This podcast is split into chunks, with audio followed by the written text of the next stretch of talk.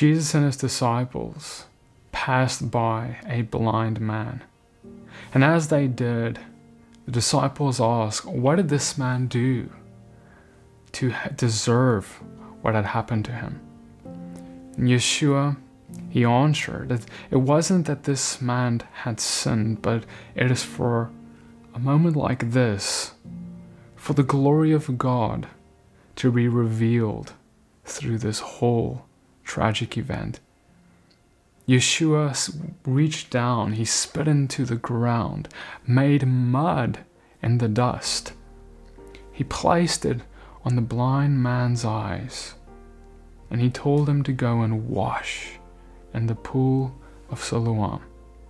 And as the blind man went and washed, he came back seeing. And the people were astonished at this, for this man he has never seen, and they know him as the blind man. And they ask him what happened, and he just says, A man came, anointed my eyes, and told me to go and wash in the pool of Siloam, and I came back seeing. The Pharisees even questioned him, asking, How could this man have done this? How could a sinner even have done this for you? You see, brothers and sisters, this story is so beautiful, so rich. And there's many reasons that the Messiah did this. He wanted the blind man to show obedience and faith by wandering through the streets all the way to the pool of Siloam to wash himself. There was also great uh, symbolism in the pool of Siloam with regards to the Feast of Tabernacles, which I encourage you to listen to my teaching, The Equally Yoked Bride, if you haven't made that connection yet. But here in this teaching, I want to show you a deeper layer to this story that you've probably not seen before. Because the Messiah is actually, the reason he did this, one of the reasons, was to show us his power, but also his divinity.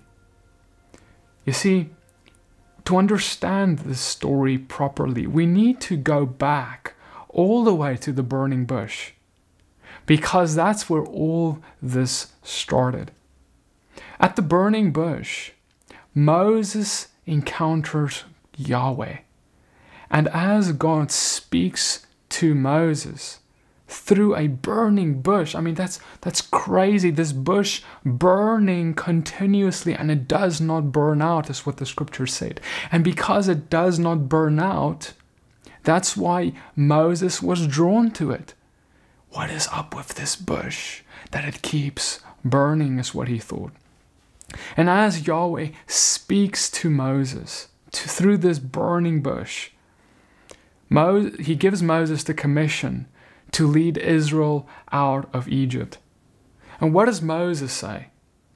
He says, God, I can't do this. Go find someone else because I am slow of speech and tongue.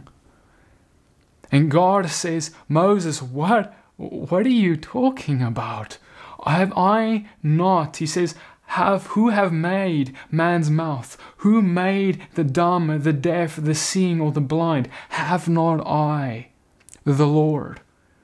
God is telling Moses, How dare you even say that? Who made you? Who made your mouth? Who made those who are blind, those who, are, who have issues? If I made men, am I not able to make them whole again? Is what God is getting at here. He's saying, Moses, you may feel weak. But I created you. You don't think I have the power to make you strong for this mission I'm setting before you.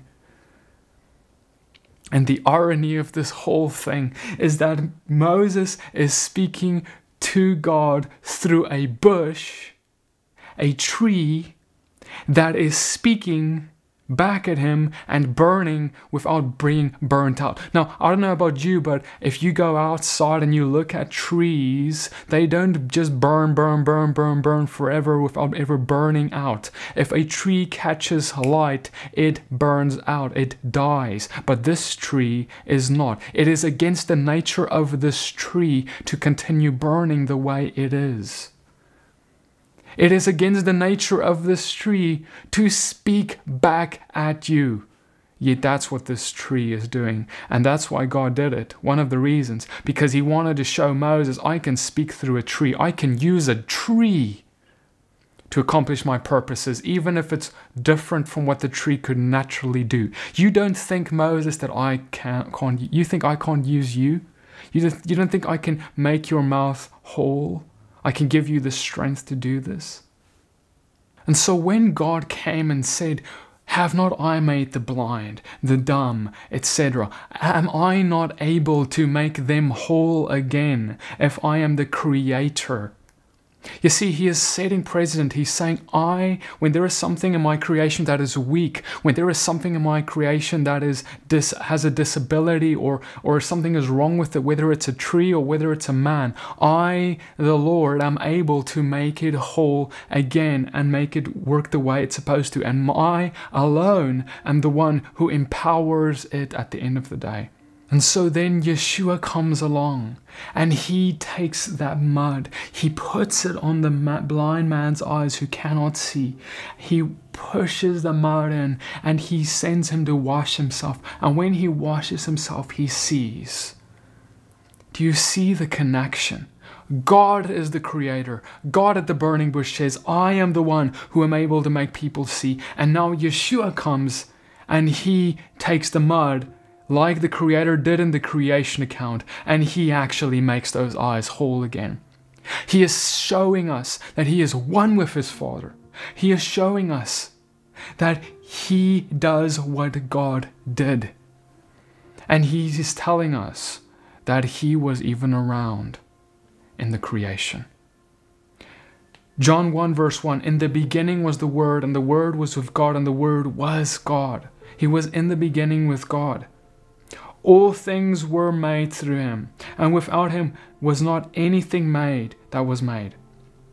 He was in the world, and the world was made by him, and the world knew him not.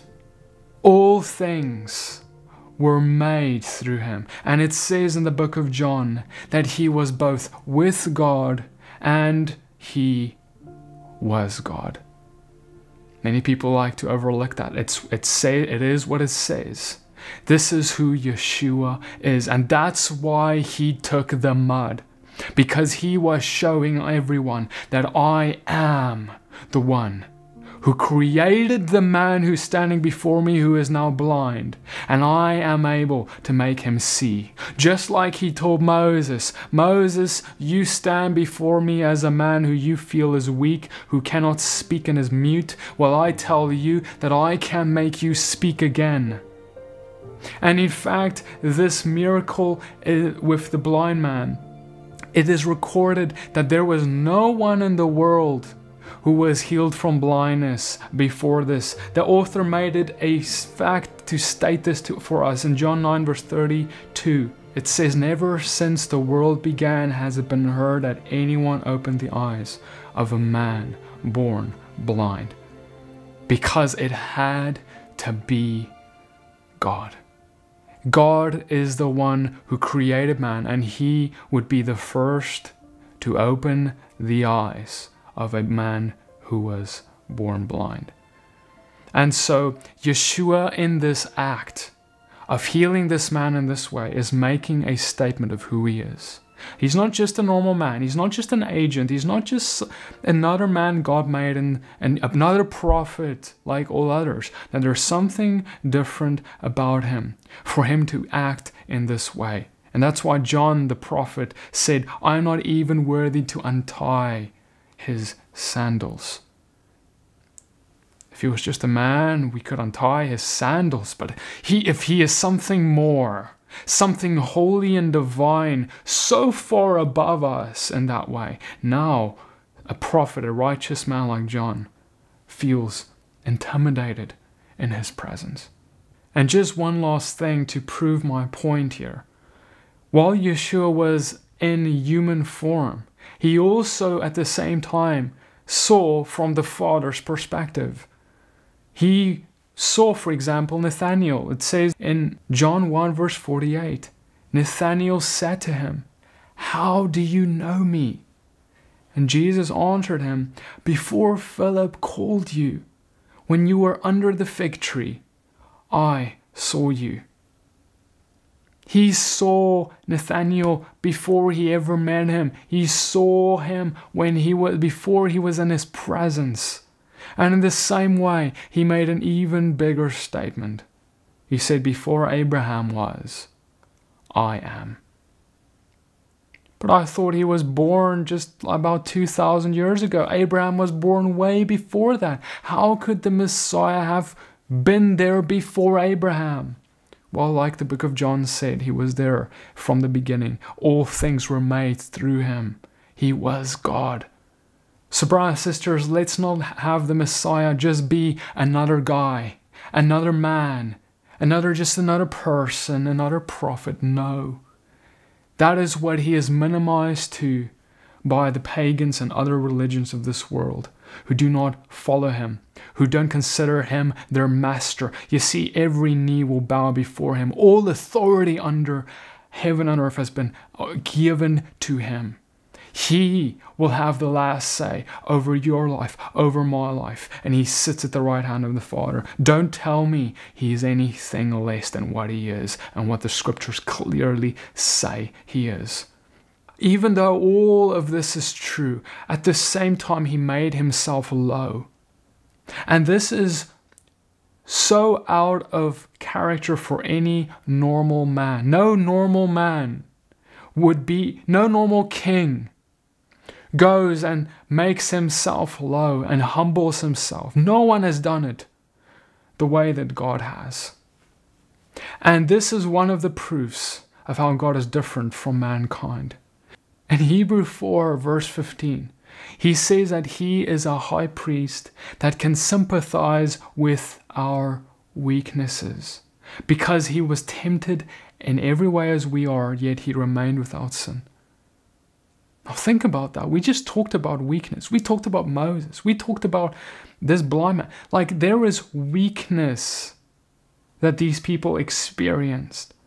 And it says that he is familiar with these weaknesses. He understands our weaknesses. God understands it like he lived it himself. And he was tempted in all areas, yet he didn't sin. This is amazing because he's not just up there, disconnected from the troubles, hurts, fears, distresses of the world. No, he is intimately familiar with them. And it says that he was tempted even in all manner of sin and he didn't fall for it.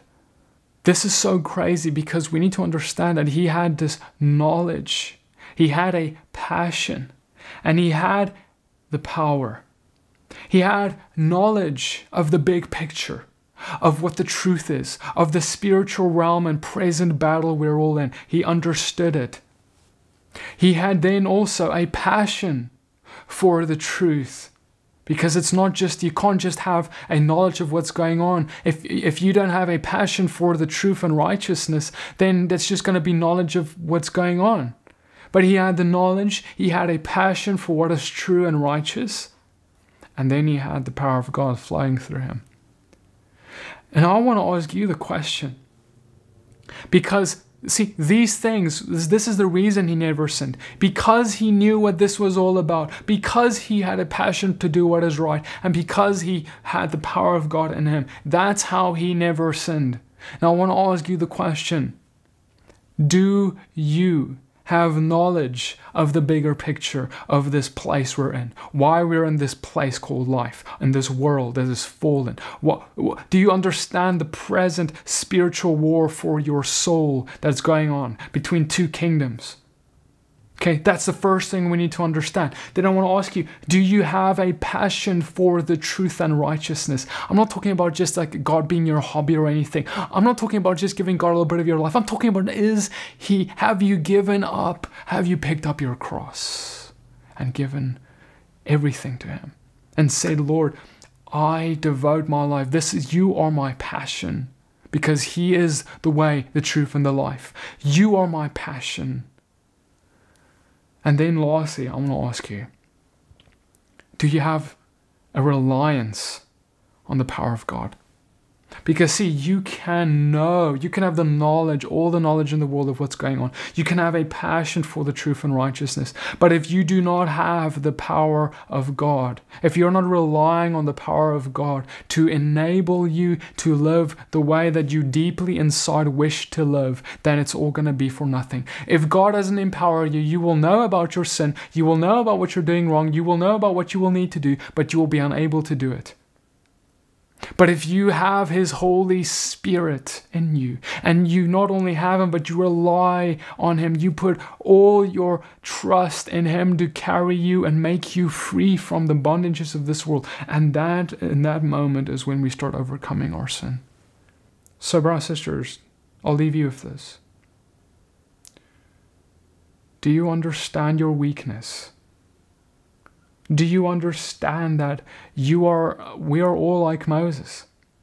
We are all like just a tree who that just stands there and, and, and, and will do nothing in life. A, a tree, it, it's planted, it grows, and it gets cut down, and it becomes a house, or it becomes something. It just becomes, goes back into the ground. That's what a tree is. That's what a tree's life cycle is like. You can be just another tree, just another man who was created from dust and returns to dust and there is no purpose in your life. There's no profit. There is it was there was just a pleasure for a little while of life and it was gone forever. Or will you have the power of God come upon you like the power of God came upon that tree and that burning bush where even that tree became a mouthpiece for the Lord, where even that tree became a burning fire that drew the attention of Moses. Moses only needed to say yes, and he would become like that tree that burns, that's a witness, and that would be a light to the world. So, yes, you have weakness, I have weakness. It's time for us to understand it. Moses did a good job of understanding his weakness. That's a first step, very important. But what Moses failed in is he didn't believe in the, and he didn't rely on the power of God. He instead thought it's game over because, yes, I feel weak and that's the problem. Yes, I feel weak. And now there's no more hope. Even though God created me, He can't empower me. Such unbelief Moses had at that moment. Will you be that way and miss out the opportunity for God to use you? Or will you say, God, yes, I'm weak, yes, but you are my creator. You made me, and surely if you made me, you can overcome the limitations of my flesh. So, Father, I ask, Lord, that you would help us to trust in you. Help us to rely on your power. Lord, I pray for that you would give everyone who's listening to this the knowledge of the big picture of the spiritual war they're in. And I pray that you would put a passion in their heart for your truth and righteousness, Lord, like they've never had before. God, I ask, Lord, that you would help, that you would use us, Lord. We want to say yes to you today, to be used in whichever way you desire, even if we feel unqualified and weak.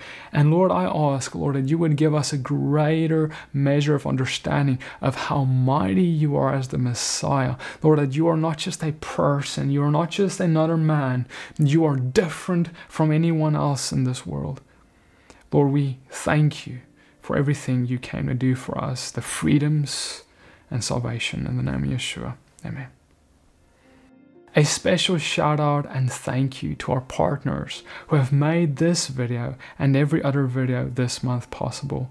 You can learn how to become a partner by visiting riseonfire.com.